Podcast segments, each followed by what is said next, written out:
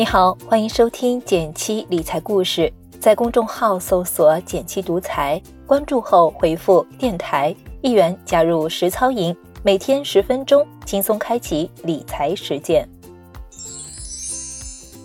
之前带大家简单了解过行业研报，今天我们来聊一聊公司研报。我这一次找了一份格力电器的深度研报，共十五页，页数不算太多。公司研报和行研的框架类似，只是个别地方会有一些不同，有些上次讲过的内容就不重复了。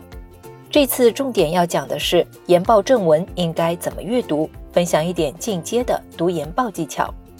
另外，我看到网上有一个问题：券商的研究报告和第三方咨询公司出的报告内容似乎都差不多，这两个有什么区别？是不是看咨询报告也可以做投资呢？不知道大家有什么想法，可以先思考一下。下文我也会聊到，结合音频下方的图文，会有更直观的理解哦。你是否好奇过，分析师的预测到底靠不靠谱呢？首先，我们还是翻开格力电器研报的第一页，这是一份招商证券在二零二零年三月二十二日发布的报告，公司所处行业为可选消费、白色家电。目标估值为五十八点二到六十八点七元，当前股价是五十一点五七元，低于估值结果。这个估值结果是怎么计算的呢？先卖个关子，后面会具体说。然后看一下左边这一列，基础数据这部分的信息，财经网站上都有，扫一下就可以了。看股价表现这部分的信息，格力电器过去一年的涨幅是百分之十二，这是一个绝对表现。同期沪深三百的涨幅是负百分之五，所以格力股价超过沪深三百涨幅百分之十七。后面相关报告和分析师信息这部分内容跟行业研报基本一样，就不重复了。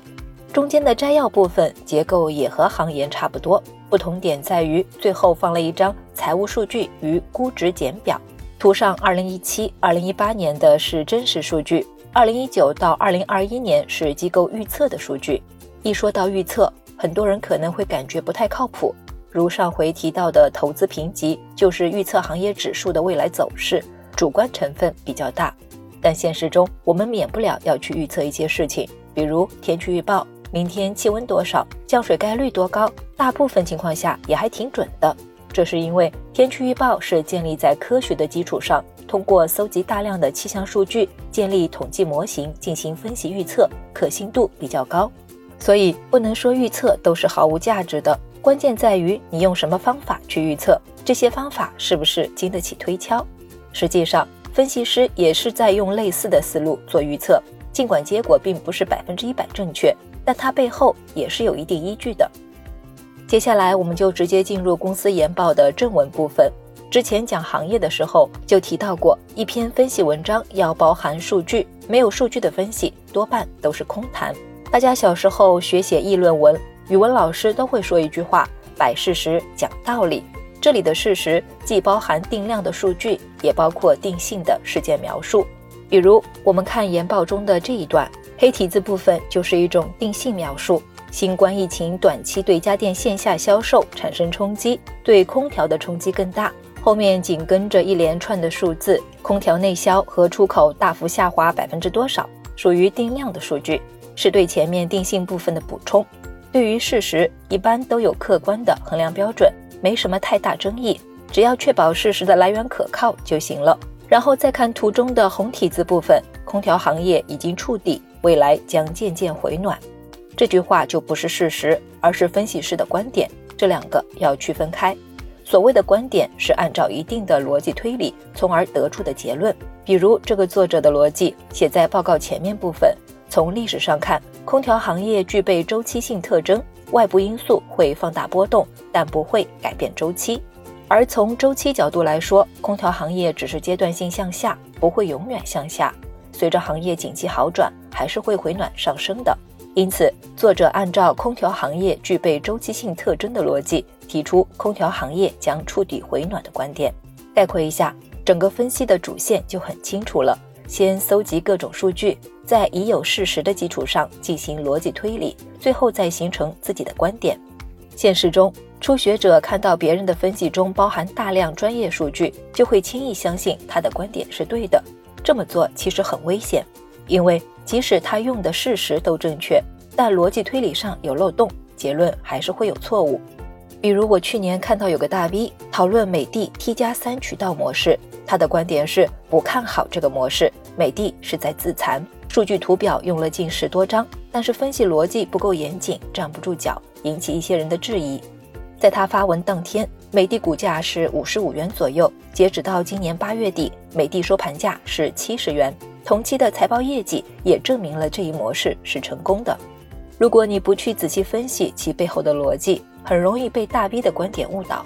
相对来说，研报作者在表达观点时还是比较注重逻辑和事实的。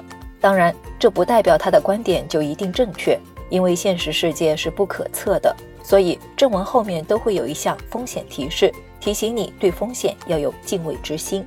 最后，公司研报一般都会给股票进行估值，估值的方法有很多，有些公式会涉及到预测。你必须假设若干数字才能计算出估值。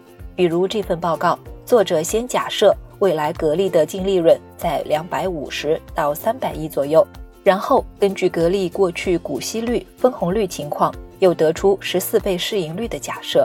接着代入公式，总市值等于市盈率乘以净利润，用十四分别乘以两百五十和三百，得到三千五百到四千两百亿市值。